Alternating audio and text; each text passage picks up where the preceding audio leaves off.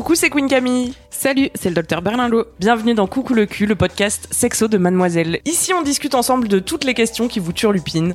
C'est vous, auditrices et auditeurs, qui faites ce podcast. Alors envoyez-nous vos questions par mail avec pour objet Coucou le cul à queencamille@mademoiselle.com. On se retrouvera peut-être bientôt ici pour en parler avec notre super gynéco. Aujourd'hui, on va parler de ces petits saignements qui peuvent intervenir après une relation sexuelle. Est-ce que c'est grave? Est-ce que c'est normal? Et surtout, d'où ça vient? On va en discuter avec Noélie. Salut Noélie Salut Ça va bien? Ouais, ouais. Alors, qu'est-ce qui t'est arrivé? Noélie, t'as 19 ans. Oui. Et ben, du coup, j'ai rencontré euh, un gars avec euh, sur Tinder et euh, on a couché ensemble. Et euh, ben, je- il avait une grosse bite, voilà. Et euh, du coup, euh, enfin, ça m'a pas gêné. Genre, euh, sur le coup, ça s'est passé normalement. euh, Enfin, comme d'habitude, quand je couche avec des gens. T'as pas eu mal Bah. pendant la relation? Non, j'ai pas eu mal. Enfin, c'était pas exactement les mêmes sensations, mais je veux dire, j'ai pas eu de douleur ou quoi Mhm. pendant la pénétration. Et après, après avoir fini, je vais aux toilettes pour faire pipi. C'est bien, bon Et, réflexe. Oui, il faut faire ça. et du coup, euh, je, je m'essuie et euh, il y avait du sang dans, euh, enfin, sur le papier, Mhm. mais enfin pas du sang comme les règles, quoi, du vrai sang plutôt quoi. Et enfin pas énormément, mais un petit peu quand même. Mhm. Et, et le lendemain matin, quand j'ai fait pipi, il y en avait aussi. Et après, il n'y en a plus eu. Et je me demandais surtout d'où ça venait et si c'était si c'était un petit peu grave ou voilà. Tu te demandais, comme ça fait pas très longtemps que t'es active sexuellement, comme on dit? Oui, Euh, du coup, tu te demandais si ça pouvait être ton hymen ou. euh, oui, parce que je me disais, euh, je sais pas, si, parce que j'ai enfin, j'ai vu que l'hymen pouvait être percé plusieurs fois ou qu'il pouvait euh, enfin être pas percé des fois et percé après. Du coup, voilà, je me demandais si ça pouvait être ça ou si c'était les parois, euh, je sais pas, les parois du vagin ou autre chose. Bah, ça, c'est une question pour Docteur Berlingo. Je crois que c'est une question pour moi. Je me tourne vers toi. Il y a plusieurs questions dans ta question, juste euh, parce qu'il y a la question de, de l'hymen euh, en soi. Enfin, je pense qu'on peut répondre déjà euh, à, à l'hymen pour tout le monde. Moi, je croyais que c'était pas l'hymen qui saignait, que c'était les parois du vagin qui pouvaient saigner pendant la première relation sexuelle. Non. bah vas-y. non, mais démonte ma théorie, Ouais, t'es là ouais. pour ça. Euh, alors, l'hymen. Euh, l'hymen, c'est euh, un, un, un débris euh, embryonnaire qu'il y a chez euh, toutes les femmes, mais chez toutes les femmes, il est différent. Euh, Oui.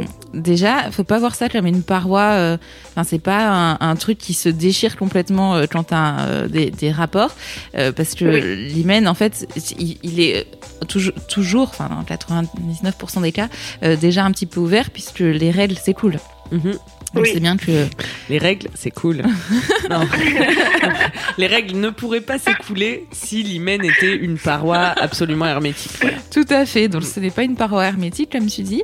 Euh, après voilà, il y a autant d'hymens qu'il y a de, de, de vulves et de femmes. Euh, Il y en a qui sont euh, euh, tout, tout petits, enfin très charnus. Il y en a qui sont plus dilatés.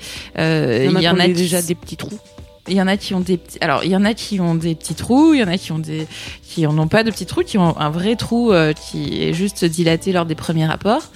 Euh, Mhm. En fait, il y a des im- et quand on parle de premiers rapports sexuels, euh, c'est euh, les premières choses que tu mets dans un vagin, mais c'est pas forcément euh, l'hymen. Il peut être euh, euh, il peut être un peu dilaté aussi. Chez les ados euh, qui font euh, du cheval euh, ou de la gym, oui, moi aussi fait beaucoup de la de, de danse. cheval. Ouais, bah tu vois, peut-être que voilà, ça peut participer à, à, à le rendre plus dilatable et voilà. Euh, et, et les premières, et après, enfin, il y a des filles aussi qui se mettent des tampons ou des cups avant d'avoir des rapports sexuels. Oui. Voilà, tous les rapports sexuels, ça peut être des doigts euh, ou un pénis. Donc, voilà, l'hymen Oui, il oui. peut être travaillé, on va dire, de plein de Ouais. manières avant d'avoir un rapport sexuel euh, hétérosexuel d'un pénis dans un vagin. Oui. Et même en étant travaillé de diverses manières, en fait, il peut soit, enfin, il y a des hymens qui sont très souples et qui juste se détendent un petit peu et qui saigneront euh, jamais. Euh, Il y en a qui sont plus euh, fibreux, qui sont plus euh, serrés et qui donc au moment euh, des, alors soit du premier rapport euh, avec un pénis, soit à un, à un autre moment peuvent saigner. Par exemple, euh, enfin, je, je sais pas, ouais, ça, ça peut passer inaperçu au moment des règles, par exemple, avec, euh, je sais pas si, en se faisant un peu mal avec un tampon, en mettant, euh, ça, peut saigner un petit peu euh, sans que ça, sans que ça se voit. Euh, bref, ça peut saigner ou ne pas saigner, et c'est pas significatif du fait d'avoir eu un premier rapport sexuel ou pas. quoi. Oui, oui. Voilà. Donc, effectivement, en tout cas, pour, dans ta, ça c'était pour l'hymen en général, et dans ta situation à toi, euh, ça peut être effectivement l'hymen ou les parois du vagin ou le col de l'utérus. Je vais m'expliquer. D'accord. Ah ouais. Ouais. Euh, en fait, l'hymen, ça peut toujours être ça parce que c'est pas parce que tu as eu d'autres rapports avant. Peut-être que effectivement, ce pénis était vraiment plus gros que les autres et euh, t'avais un, un- enfin voilà, à, à un niveau, ça a pu se, se rompre sans que ce Ouais. soit, euh, enfin voilà, sans que ce soit traumatique euh, au moment du rapport parce que si t'étais, Oui. enfin voilà, si t'avais un niveau d'excitation, euh, du, du désir, du plaisir, euh, tu vois, ça peut être, c'est c'est vraiment juste un morceau de chair, hein, donc euh, effectivement ça peut se rompre et, et ne pas faire mal. C'est pas innervé, hein, donc c'est pas ça qui fait mal euh, Mhm. lors des premiers rapports sexuels. Pour le coup, c'est plutôt le fait d'être tendu et d'être stressé qui fait mal que vraiment Oui. euh, l'hymen. Euh, après, ça peut toujours être les parois du vagin parce que c'est vrai que quand on a des rapports un peu forts, bah, ça peut être un peu traumatique en fait. Que effectivement, euh, bah, c'est une muqueuse comme une autre, donc euh, quand tu te brosses un peu fort les dents, tu peux te faire saigner les gencives. Oui, oui, c'est ce que je me suis dit. Je ne ferai aucun parallèle. Voilà. Cette comparaison. si tu vas un peu fort, tu peux faire saigner dans ton vagin. Mais justement, j'ai eu, euh, j'ai eu un mail récemment Mm. qui me demandait, euh, on y allait un peu fort, euh, est-ce que c'est possible que ça ait déclenché mes règles? Puisque le lendemain, elle avait ses règles, elle se demandait si c'était parce qu'elle avait eu euh, un rapport avec euh, une pénétration vaginale trop Ouais. violent. Non, a priori, il n'y a pas de lien parce que les règles, elles sont déclenchées par les hormones. Pas, pas- c'est pas mécanique en fait. Enfin, c'est pas en tapant dans, dans le, sur l'utérus qu'on se fait saigner. je, je ne sais que répondre à ça. Donc, Donc, ouais. euh, non, a priori, Mais non. si on y va un petit peu fort, c'est possible Mais d'avoir par des contre- petits saignements. Ouais, c'est possible d'avoir des petits saignements au niveau du vagin. Encore une fois, enfin voilà, ça, ça peut être une plaie euh, tout à fait superficielle. Ça arrive, j'en Oui. ai vu euh, des, des plaies plus profondes. Dans ce cas-là, si ça saigne vraiment activement, faut, faut pas hésiter à consulter. Hein. À voir, Oui, à aller oui. aux urgences. hein. Ça peut être euh, des plaies qui, pe- qui pe- peuvent nécessiter une suture. C'est très rare, hein, mais ça peut arriver. Oui, oui, God. Ouais. d'accord. Donc voilà, c'est pas. euh, Oui, bah moi ça va, c'était pas. Oui, oui, bah, c'est ce que tu décris. un euh, saignement, euh, Oui, c'était juste. Ouais, ouais, ce que tu décris, mais bon, en tout oui, cas, ça- quoi. Et les cas où t'as vu Et- ça, juste revenons sur les points de suture du vagin, c'est quand même... ça m'interpelle. C'était des gens euh, qui avaient euh, fait l'amour trop fort et qui s'étaient déchiré le vagin. Oui. Ah, Non, fait mais mal. en fait, non, mais en fait, ça fait une espèce de. Ça, ça arrive de temps en temps. Je sais plus où ça s'appelle, un effet blast un peu. C'est que, en fait, c'est. La- le vagin, mais ça va faire peur aux auditrices alors que c'est rarissime. hein. Bon, retenez que c'est rarissime. Voilà, mais bon, c'est quelque chose qui peut arriver. Donc, si vous avez des saignements très très actifs après un rapport, vraiment allez consulter aux urgences. Euh, Dans en le fait, cas de Noélie. euh, Oui. euh, en fait, quand t'as- le, le vagin, c'est une cavité qu'on appelle virtuelle, c'est-à-dire que qui s'ouvre, euh, enfin c'est fermé, euh, et c'est quand t'as des rapports que voilà, ça se dilate. Et en fait, parfois, quand t'as des rapports vraiment forts sur un vagin qui est très dilaté, bah, tu peux avoir une Oui. espèce d'appel d'air en fait, Ok. et qu'à un moment, ça fasse un peu comme une sorte euh, de, ça s'appelle un effet blast, comme une sorte d'explosion dans ton vagin. Pardon de rire. Mais franchement, c'est super rare. Hein. Bon, c'est super rare. Mais euh, effectivement, en l'occurrence, moi, j'ai déjà vu ça aux urgences, et c'était une plaie de 5 cm qui saignait vraiment activement. Donc, on a- on l'a passé au bloc opératoire et on l'a- on l'a suturé. Waouh. Donc, euh, Bon, les explosions de vagin. Bon à savoir.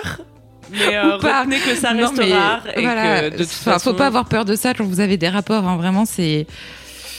Enfin, je sais pas, tout peut arriver dans la vie de toute manière, hein, mais euh, retenez que Oui, oui, mais. voilà, s'il y a des si vous voilà, abondamment. si vous saignez abondamment mais après un rapport, quand même, si on a une plaie de 5 cm dans le vagin, on, Ouais. on le sent, je pense. Ah oui, oui, bah, de toute façon, elle est venue aux urgences, mais n'hésitez pas à le dire parce qu'elle nous a pas dit que c'était après un rapport et nous, on comprenait pas. Enfin, vraiment, ça saignait, ça Ah. saignait. Et Ah on oui, comprenait pas d'où ça venait parce que enfin bon, ça saignait abondamment et vraiment on avait du mal à, cette, à, à regarder quoi, aux urgences parce que elle avait mal, etc. Et, euh, et c'est bien après qu'elle nous a dit euh, oui, mais en fait, je sors de rapport, machin. Ce qui peut aider au diagnostic. Donc euh, n'ayez pas honte, hein, on est on est on est là pour Oui. vous écouter sans vous juger Mhm. normalement. Euh, et enfin, je disais, oui, ça peut être le col de l'utérus qui saigne. Euh, alors, je vais vous donner un mot scientifique. Allez, C'est qu'on on peut avoir ce qu'on on appelle ça un ectropion. Donc, un ectropion, ça a l'air dégueulasse comme ça, mais c'est pas du tout dégueulasse en Ouais. fait. Non, non, c'est vraiment, ça ça n'a rien de dégueulasse. hein. C'est euh, en fait le col de l'utérus. euh, Il y, a, Oui. il y a des muqueuses différentes sur le col de l'utérus. En fait, c'est comme, euh, euh, vous voyez, sur la bouche, il y a à l'intérieur une muqueuse qui est vraiment lisse, et à l'extérieur une Oui. muqueuse qui est plus kératinisée parce qu'elle est à l'extérieur. Donc pour se protéger des agressions extérieures, elle est un peu plus épaisse. c'est quoi la muqueuse Oui. extérieure? C'est où tu Ah, mets les à lèvres. Ah oui, Oui, là je parle de, je compare à une bouche. Je parle d'abord de la bouche. d'accord. Donc, Donc, l'intérieur a- des joues, par exemple, c'est... euh, Oui, voilà, l'intérieur des joues, c'est Voilà. une muqueuse différente de celle des lèvres. Voilà, tout à fait. Mhm. Et en fait, sur le col de l'utérus, c'est la même chose. Mhm. C'est-à-dire que l'extérieur du col de l'utérus, c'est vous, on peut le comparer un peu à, à des lèvres, Mhm. de, De bouche. de, de bouche, de visage. Et l'intérieur du col de l'utérus a une, à l- euh, à l'intérieur des joues, comme disait Camille. Et du coup, un truc qui est possible, c'est que c'est rare chez les très jeunes, mais ça peut arriver, c'est que la muqueuse de l'intérieur des joues du col de l'utérus Oui. C'est compliqué. Cette métaphore n'a plus aucun sens.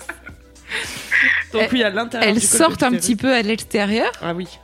et donc Ah, du coup elle elle est, est- elle est plus fragile en fait elle est plus sensible et du coup ça peut faire au moment des rapports ou euh, ouais non globalement au moment des rapports ou même parfois euh, spon- spontanément euh, ça peut il peut y avoir des petits saignements et ça vous pouvez pas le savoir toute seule faut vraiment enfin faut se faire examiner pour ça Mais en tout cas ça c'est pas grave du tout il y a des femmes euh, qui ont des petits saignements comme ça régulièrement après leur rapport Mhm. et en fait quand on sait qu'elles ont un ectropion qui saigne un petit peu Ah, d'accord, ok. voilà, c'est pas grave. Donc, globalement, hymen, paroi du vagin, col de l'utérus. Tout ça, c'est pas grave en tout cas. Alors, c'est pas grave quand ça se résout tout seul. Enfin, tu vois, là, euh, typiquement, Oui. tu nous as dit, bah, c'est venu euh, deux fois et c'est parti. S'il y a juste un Oui. petit peu de saignement, non, c'est pas grave.